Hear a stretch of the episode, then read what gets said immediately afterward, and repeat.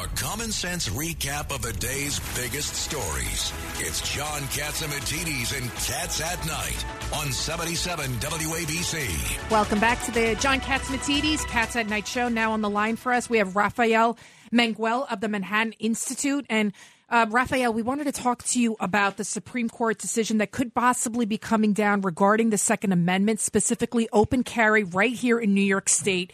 Tell us what you know and what is the latest.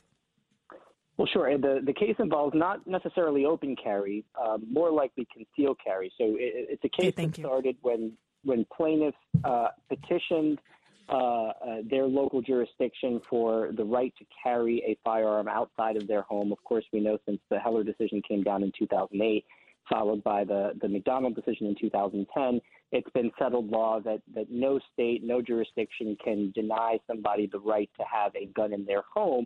This case raises the question of whether that right extends beyond the home, which is actually where you're more likely to encounter the sort of um, uh, self-defense scenario that, that would justify deadly force. Um, so what this case asks is, does the Constitution require New York to provide people some avenue uh, to carry a firearm? Whether that's open carry or concealed carry is likely going to be left up to the state. Uh, but the, the permit that the petitioners were, were, were asking for were concealed carry permits, which is right, likely uh, Rafael, going to be the mechanism if they decide. Rafael, those the, the, that couple that protected their home in St. Louis, are you shocked that the, that the Supreme Court won't hear their case?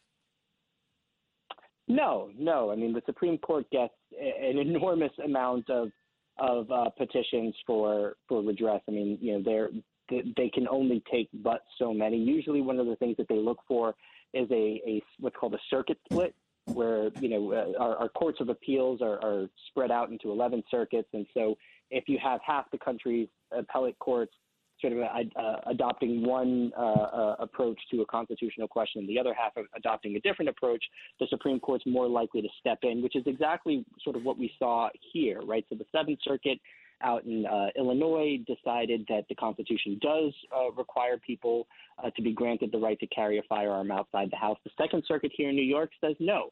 Um, same with the Ninth Circuit. However, the Fifth Circuit says yes. So uh, there, there's a lot of disagreement here in the federal court system, which is why I think we're seeing the Supreme Court weigh in. Um, but it's also important to remember that this this case is being heard after several petitions along these lines were denied in years past. So you know, it does take a while for, for cases to make their way before a court like the Supreme Court, which, which as I Rafael, said, has a, a, lot on its plate. It's, uh, it's Judge Richard Weinberg. What do you think the implications are for the safety of the average citizen in New York if the New York law is overturned? I don't think they'll be particularly pronounced uh, at all. So there's actually been a lot of uh, econ- econometric research done on this question to try and suss out what the causal impact are uh, is going to be of expanding uh, gun carriage rights. So you know, uh, lots of other states have either adopted constitutional carry um, rules where you don't even have to get a permit in order to carry a firearm outside the house. Other states or other jurisdictions have adopted shall issue regimes, which is um, what I think the result will be here in New York if the Supreme Court decides the way that I, I think it will. Basically means that anyone who's eligible to have a firearm in the home uh, if they decide to apply for a carry permit, they will have to be granted that permit unless there's some kind of disqualifying factor. Rafael, uh, just uh, to, recent, sorry, just to clear up something because sure. we do have to go to the next guest shortly.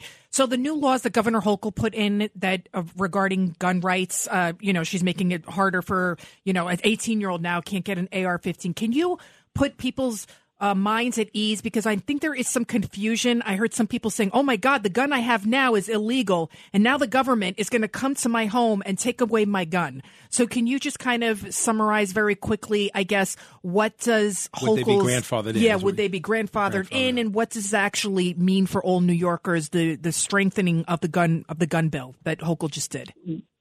Right. So, so my understanding is, is, is any firearms that are going to be restricted through new legislation, uh, that the firearms that were owned before that are going to be grandfathered in. I think one of the biggest things here is they're going to raise the age to 21, um, which you know is is uh, uh it, it, it's better. It's, it's better, but why would a 21 year old have a right to an assault weapon? That, that's what I don't understand. Why why are we giving 21 year olds rights to assault weapons? I know you can't buy a beer. Yeah, you can't buy a beer in Texas. Someone had, earlier on the show said in Texas you can't you can't buy a beer, but now you can buy an assault rifle. It just doesn't make any sense. Yeah, I mean, I think look, I, I think we have to sort of take a step back and understand how we define the term assault weapon. You know, uh, these rifles are, are generally categorized the way they are because of cosmetic features that don't actually have any effect on the lethality of the weapon. So, you know, uh, uh, the, the deadliness of a weapon is going to be determined by the caliber of the bullet and sort of the length of the barrel, which is going to determine the force with which uh, um, the projectile makes an impact.